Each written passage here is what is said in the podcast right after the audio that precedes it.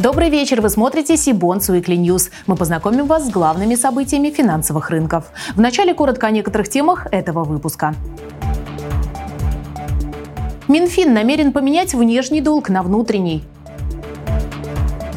Законопроект об ускоренной конвертации ценных бумаг отправлен на доработку. Частные инвесторы хотят присоединиться к иску НРД об отмене санкций. Мосбиржа планирует запустить ЦФА на короткие корпоративные облигации. Скоро на YouTube-канале Сибонс большое интервью с Михаилом Автуховым. Теперь об этих и других новостях более подробно. Минфин России может получить право обменять в следующем году евробонды России на УФЗ объемом до 800 миллиардов рублей. Предполагается, что это будет отражено в поправке к проекту бюджета на ближайшую трехлетку. Не исключено, что государственные ценные бумаги, номинированные в иностранной валюте, могут быть обменены только на ценные бумаги РФ в российских рублях с равными или более длительными сроками погашения. Обмен облигаций будет производиться по их рыночной стоимости, определяемой правительством. В Минфине считают, что в результате обмена евробондов на рублевые бумаги сократятся валютные риски, связанные с обслуживанием госдолга. В то же время министерство отмечает, что надо принимать во внимание и то, что доходности по еврооблигациям ниже доходностей по рублевому госдолгу. Таким образом, в зависимости от конфигурации обмен приведет либо к росту расходов на обслуживание госдолга в долгосрочной перспективе, либо к увеличению самого госдолга, либо реализуются обе эти возможности. Аналитики расценивают данный шаг как один из элементов постепенной девалютизации российской экономики, особенно в части так называемых токсичных валют. Будет ли владельцам евробондов выгодно обменивать их на рублевые гособлигации? Ответить на этот вопрос мы попросили руководителя направления анализа долговых рынков Банка Синара Александра Афонина. Александр, приветствую вас. Добрый вечер, Анастасия.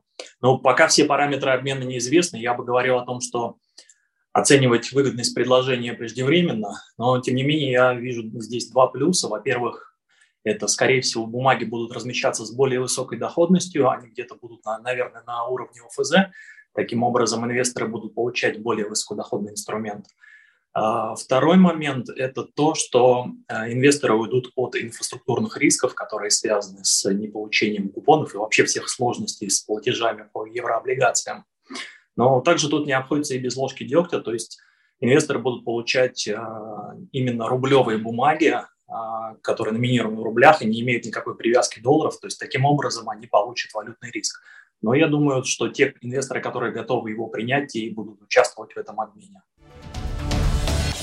Государственно-правовое управление президента РФ не согласовало законопроект Минэкономразвития об ускоренной конвертации ценных бумаг и вернуло его на доработку. Как сообщает Интерфакс, у ГПУ возникли замечания к идее ограничить круг лиц, с санкцией которых должен запускаться процесс обмена ценных бумаг. Кроме того, ведомство неоднозначно оценило предложение запретить досрочное расторжение договоров между эмитентами и этими лицами. Изначально необходимость законодательных изменений Минэкономразвития событие связывало с тем, что эмитенты могут необоснованно препятствовать конвертации. Ведомство предложило упростить и ускорить эту процедуру за счет участия в ней независимой стороны, которая подтверждала бы условия для запуска обмена бумаг. Это решает эмитент, и его обязанностью будет выбор подтверждающего лица. Однако в ГПУ сочли, что круг подтверждающих лиц необходимо расширить. За это выступал и Центробанк. По их мнению, помимо регистраторов и депозитариев, подтверждающими лицами Клиентами могут быть еще и клиринговые кредитные организации, брокеры, а также биржи или аккредитованные информационные агентства, которые проводят действия по раскрытию информации о ценных бумагах и об иных финансовых инструментах.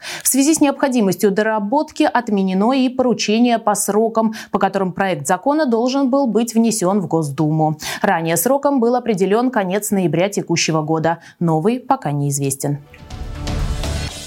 Частные инвесторы хотят присоединиться к иску Национального расчетного депозитария об отмене санкций. Об этом сообщила юридическая фирма Maxima Legal, которая помогла группе владельцев финансовых активов, замороженных европейскими депозитариями, с оформлением заявления. А это значит, что в Европейском суде могут быть впервые озвучены доводы пострадавших российских частных инвесторов. С нами на связи старший юрист, руководитель практики налогового и административного права компании Maxima Legal Никита Дейнега. Никита, добрый вечер вечер.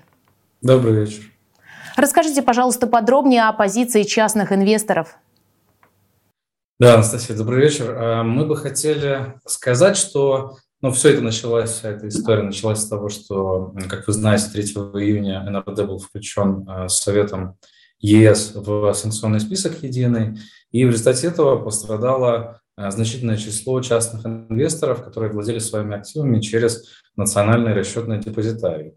Соответственно, летом а, этот депозитарий обратился в Европейский суд, э, общий суд ЕС с требованием об аннулировании соответствующего включения себя в санкционные списки и заявил ряд аргументов. Так вот, эти аргументы, они относятся прежде всего к необоснованности включения самого НРД в санкционный перечень, а, к тому, что отсутствует достаточное обоснование, к тому, что НРД не связано с государством и так далее. Но он не содержал каких-либо аргументов относительно того, что НРД не принадлежат те активы, которые он учитывает, и, соответственно, в результате внесения НРД в санкционный список пострадали третьи лица, то есть частные инвесторы, которые никак не включены в санкционные списки. Соответственно, аргументация частных инвесторов при присоединении к иску НРД она заключается в том, что в результате такого включения национального расчетного депозитария пострадали они, хотя они никак э, к подсанкционным лицам не относятся. Вот в чем основной смысл э, присоединения заявителей к этому требованию НРД. Никита, а как вы считаете, насколько у пострадавших российских инвесторов велики шансы на успех в Европейском суде? Ну, Анастасия, по нашему мнению, шансы достаточно хорошие, потому что и по нашей оценке, по оценке наших европейских коллег, а, тот механизм, который был использован властями ЕС, он а, в данном случае а, являлся необоснованным. Дело в том, что санкции ЕС предполагаются, и их возможность их внесения допускается в том случае, когда это соответствует, э, собственно, документам самого ЕС и документам относительно функционирования Европейского Союза и правам э, лиц э, внутри Европейского Союза, и должны обеспечиваться определенные правила и требования. Так вот, в данном случае они были не соблюдены, по нашему мнению. По сути, внесением НРД, которое распоряжается активами значительного числа лиц, в отношении таких лиц а, были введены санкции, хотя сами они не были прямо предусмотрены этими мерами. По сути, это такая мера а, коллективной ответственности, она явно не пропорциональна а, тем целям, которые преследовал ЕС, и поэтому нам кажется, что суд ЕС как минимум должен прислушаться к доводам частных инвесторов. Но мы понимаем, что в принципе, перспективы отмены соответствующего ограничения, полного отмены со стороны суда, они недостаточно велики. Но смысл присоединения к иску не столько и не только в том, чтобы эти ограничения были отменены, но и в том, чтобы получить от суда ЕС позицию. Может быть, он скажет, что в данном случае аннулирование, полное аннулирование включения РД невозможно. Но он должен сказать, какой механизм защиты прав могут использовать частные инвесторы в создавшейся ситуации. Поэтому мы полагаем, что в любом случае присоединение к иску имеет а, значительный а, смысл, и либо требования инвесторов будут удовлетворены, либо им скажут, каким иным способом они смогут себя защитить.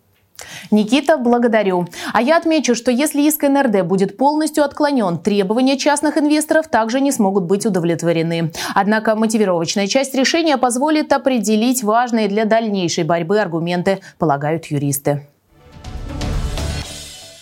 В прошлом выпуске мы говорили о том, что Банк России предлагает проработать с участниками рынка и федеральными органами власти возможность перевода в цифровую форму традиционных финансовых инструментов. Тема получила развитие. Мосбиржа анонсировала планы по запуску цифровых финансовых активов на короткие корпоративные облигации. Площадка уже подала в Центробанк заявку на включение в реестр операторов по выпуску ЦФА. Об этом в кулуарах форума «Финополис» сообщил управляющий директор по стратегии международному присутствию Мосбиржи Артем Железнов. Сейчас наш пилотный бизнес-кейс – это короткий рублевый бонд одного крупного эмитента продолжительностью до года с покупателями, юридическими лицами. Мы считаем, что и регулирование, и технологии позволяют заполнить эту рыночную нишу. У нас есть еще 3-5 продуктовых гипотез, которые мы будем делать после этого пилота. Конец цитаты. Добавлю, Мосбиржа надеется, что выпуск первого ЦФА будет сделан до конца 2022 года. Наблюдательный совет Дом РФ утвердил программу облигаций объемом до 1 триллиона рублей включительно или эквиваленте этой суммы в иностранной валюте. В рамках бессрочной программы облигации смогут размещаться на срок до 30 лет. Отметим, что в настоящее время в обращении находится 7 выпусков классических облигаций финансового института общим объемом свыше 44 миллиардов рублей и 17 выпусков биржевых бондов на 255 миллиардов рублей.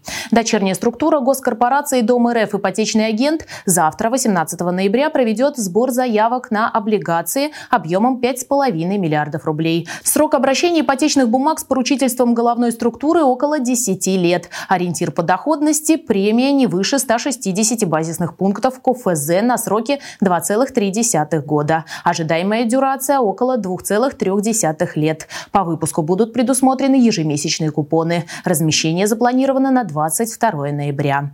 В настоящее время в обращении находится 22 выпуска классических облигаций Дом РФ «Ипотечный агент» объемом почти 191 миллиард рублей и 24 выпуска биржевых бондов на 714,5 миллиардов рублей. С нами на связи Алексей Пудовкин, директор по взаимодействию с инвесторами Дом РФ. Алексей, добрый вечер. Здравствуйте, Анастасия. Поделитесь, пожалуйста, деталями ипотечного выпуска. И еще такой вопрос. На каких инвесторов вы рассчитываете?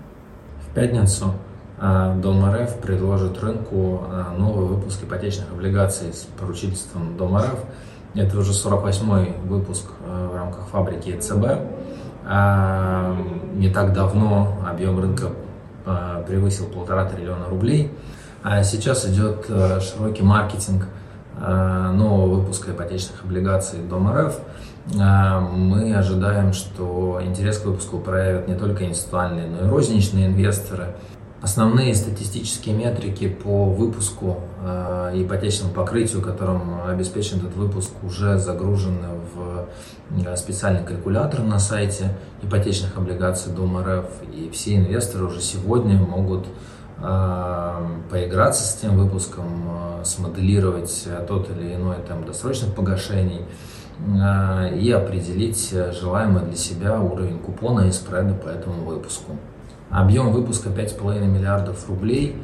А, это ипотечные кредиты, которые сформированы национальной фабрикой ипотеки, а, отобраны по стандартам Дом РФ а, и секьюритизированы нашим ипотечным агентом.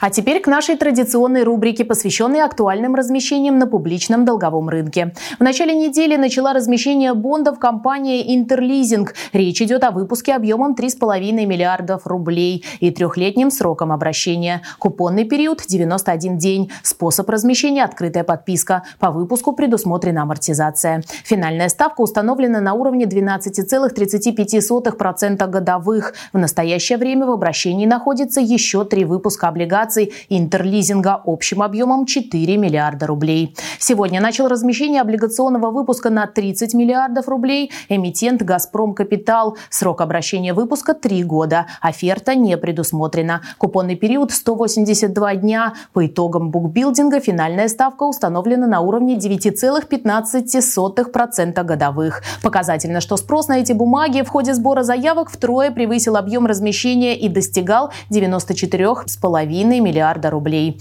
При этом первоначально компания ориентировала инвесторов на объем размещения не менее 20 миллиардов рублей, но в итоге он был увеличен на 10 миллиардов. Всего в книге приняли участие 56 инвесторов, включая заявки от управляющих компаний, НПФ, страховых компаний и банков, а также инвестиционных компаний и розничных инвесторов. Сегодня же открыла книгу заявок по облигациям группа компании «Автодор», заявленный для букбилдинга объем 4,6 миллиардов рублей. Срок обращения выпуска 5 лет. Предусмотрена оферта через 2 года. Купонный период 182 дня. Предварительная дата начала размещения 22 ноября. Ранее на этой неделе эмитент полностью разместил выпуск десятилетних облигаций объемом 35 миллиардов рублей по закрытой подписке. Таким образом, в настоящее время в обращении находится 6 выпусков биржевых облигаций «Автодора» и 49 выпусков классических бондов. Общий облигационный долг компании компании на данный момент превышает